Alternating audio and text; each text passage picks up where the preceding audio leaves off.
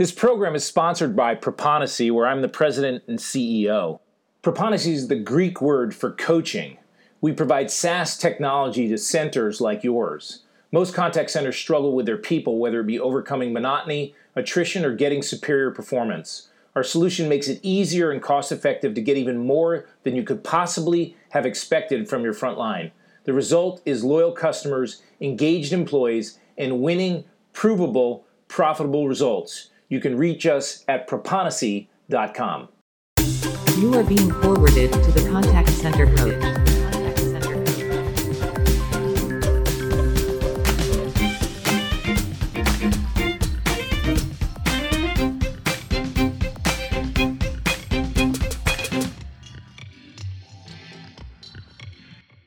So I have this terrible habit, and that habit is is that I rarely watch new movies because I'm always concerned that I'm not going to like the movie. So it's so much easier for me just to watch a movie that I've already watched that I know I'm going to like. This way I can guarantee that the movie that I watch I'm really going to enjoy and I'm not going to be disappointed. So sure enough, I was on an airplane for a very very long flight where there had to be a hundred movies that were available for me to watch and sure enough, I just made the decision I wanted to watch something that I already knew that I've probably seen at least 30 or 40 times. And so I watched Apollo 13 again for the 37th time, probably. And I had forgotten how fascinating it was watching them solve all the different problems. If you've never seen the movie, you should see the movie. Shouldn't have to explain it to you, but it's about uh, a failed mission to the moon. I think they call it a successful failure. Anyway, it stars Tom Hanks and and throughout the movie, they're constantly solving problems that are gargantuanly hard. And when you think about the fact that we went to the moon 50 years ago and they're using slide rulers and the computer processing power is like a tenth of what we have in our phones today, yet they were able to get there. So you watch them work together. They're under pressure. They're going to the moon. It's 50 years ago. And it, it's just fascinating and inspiring to watch. And obviously, the reason I'm telling you this is because if you saw the title of this, podcast 111, we're talking about being a problem solver leader. And so I wanted to talk to you about problem solving in the contact center. And the, the difference is, is that in the Apollo 13 movie or in the, the moon mission that they were on, they had a destination. It was planet Earth. It was getting these three guys back to Earth safely. It had an ending. But for us, if we work in contact centers, we, we really don't have an ending. It, it never stops. It's hour to hour, day to day, year to year, we constantly have challenges. And I'm not comparing leading a contact center to a mission to the moon, but I am saying that our challenge is that many times we don't have a destination. It's not a finite problem that we have to deal with. It's an ongoing set of problems that can change at any time and it's never ending. So there's a sustainability, there's an ability to continue on and maybe in many instances solve the same problem over and over and over again as the circumstances change. But our, our challenge is a challenge none, nonetheless, right? We have to create, delight, and retain millions of customers in about half the time it takes to boil an egg using entry level, low paid, stressful, fighting unbending monotony with massively high turnover people and we have to do all this with quality over and over and over again. And that makes our challenge very big. It also makes our challenge one that's loaded with problems. And I love these two sayings. The first one is, is whether you win the lottery or you're bankrupt, you're going to have the same number of problems. We all have the same number of problems in our businesses. They just are different problems. And it doesn't matter whether you, you get to a certain point or you solve a particular issue, you're going to have a new set of problems. So being a problem solver is a core competency that you have to have as a leader. And the second old saying that I love is, is a saying that's related to sales, but it kind of works for everything else, which is you can't sell anybody anything if they can't answer yes to two questions, which is do they have a problem and do they care? And we all have problems, but I'm not so sure we all care enough about the problems and the challenges that are going on in the center and what I mean by that is, is that I think that there are times when a lot of leaders in contact centers have gotten to the point where we've just accepted survival. And you've heard me talk in the past about whether you're you're trying to thrive or whether you're just trying to survive. And I think sometimes we can get ourselves in a rut where we're not growing, uh, we're not fixing, we're not excelling, we're just trying to hold on. And so we've accepted some problems and, and don't even try to challenge them anymore. So, are you a problem solver? Do you have someone in your organization that you can go to that can help you solve your problems? Are you a person that's trying to solve big problems or just little ones? And what are your big problems? Do you know them right off the top of your head? Is someone actually working on them today? Are you, are, can you look back and see problems and issues that you have solved? Are you constantly and consistently looking for solutions? I'm sure the answer in some respect is yes to all of that. And I'm sure that you consider yourself to be a problem solver, but I wanted to talk to you today about what the attributes are of a problem solver. And every one of these you need to have in order to be a successful leader. But you also need to have people, peoples, multiple people around you that are problem solvers. So you can close your eyes right now and think about who the problem solvers are that you have in your group. The people that you can trust that are capable of that you'd hand a problem to if I gave you one today. And hopefully there's more than one person, and certainly you would fit into that category. But as I walk through the attributes, I want you to think about the people that are around you. I want you to think about yourself and where you fit into that. You need to be a problem solver. You need to be somebody that has the capacity to be a problem solver, and you need to have people around you that can do that as well. And so it goes without saying as a leader that you have to be competent.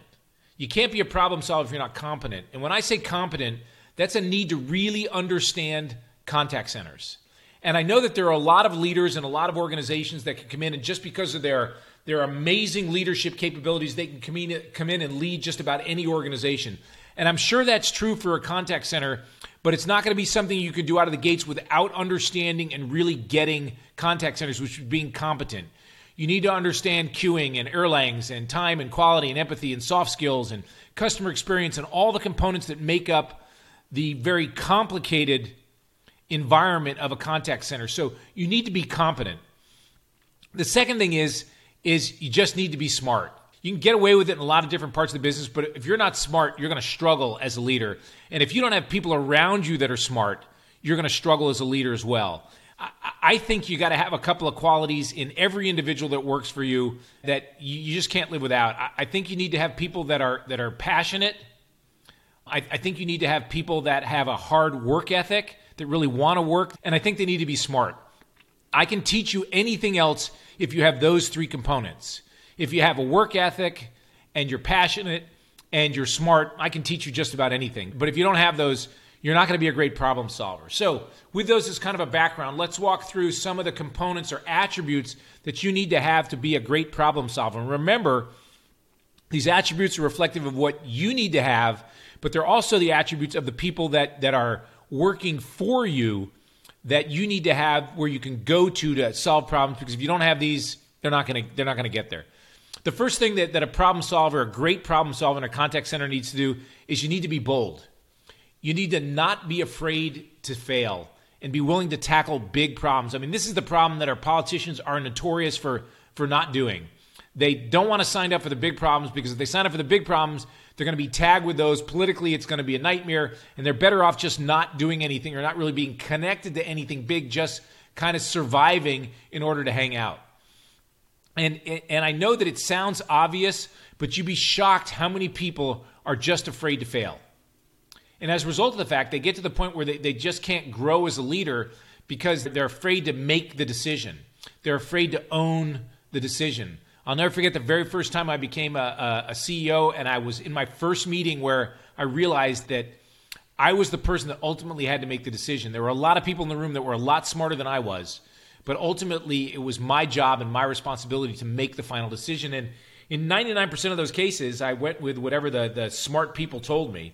And when we had to guess, I was the person that guessed. But, but you have to be af- not afraid to fail. So you'll never solve the problems that you have in your contact center or in, quite frankly, in your career if you're afraid to fail because you just won't be bold enough to do the things you need to do. And the second thing is with boldness is you have to have a desire to be much better. It's so sad how many leaders that I've met that are just hanging on. They're kind of the status quo. They really run really poor centers. And everybody's got an excuse why that's the case. I, I can't get enough money in my budget to do the things I want to do. Our contract, we just have to meet our bare minimums in our contract. You don't understand the turnover that we have. It's always been this way. You don't understand our technology. It's not up to speed. You should see the people that I'm burdened with. I have so many other things to do. My boss is an idiot. Go on and on and on. If you don't have a desire and a passion to be much, much better, you're not going to be bold because there's no reason to. You're just going to going to kind of stay where you are. And I think that's sad. And I think you should want more. And I happen to be doing this podcast at the beginning of a year. So don't let this year go by without solving some big problems, getting some recognition. You might get a raise, you might get a bonus, you might get a whole new job as a result of problems that you're capable of solving. And then when it comes to boldness, I'm not saying crazy.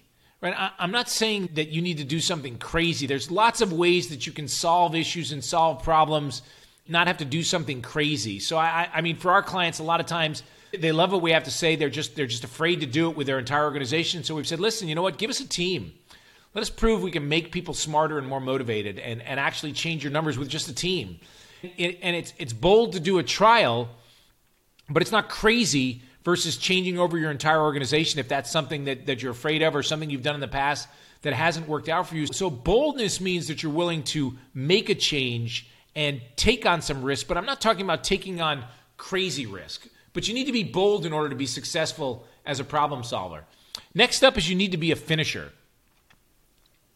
People that solve problems are people that plan well, and that's why they finish. A couple of podcasts back, I talked to you about a book that I'd read by Casey Kostecka called The 7T Success System. Um, he's the CEO of Acera, and um, it's a great book, and you should read it. But but he talks in there about a, a system process that he, that he calls the DEPI model, which is define, explain, predict, improve. And, and he talks about the, the, the gap analysis that he does in trying to help them pick the right problems, the best one, the one that has the biggest impact or the highest urgency in how to prioritize and do those things. And and the thing is that people that are finishers plan well. They've got a process, whether it's the 7T success system or whether it's something else, but they, they've got a plan and they've got a plan that they can implement it. And, and if you're going to be a problem solver, you can't just have a great idea.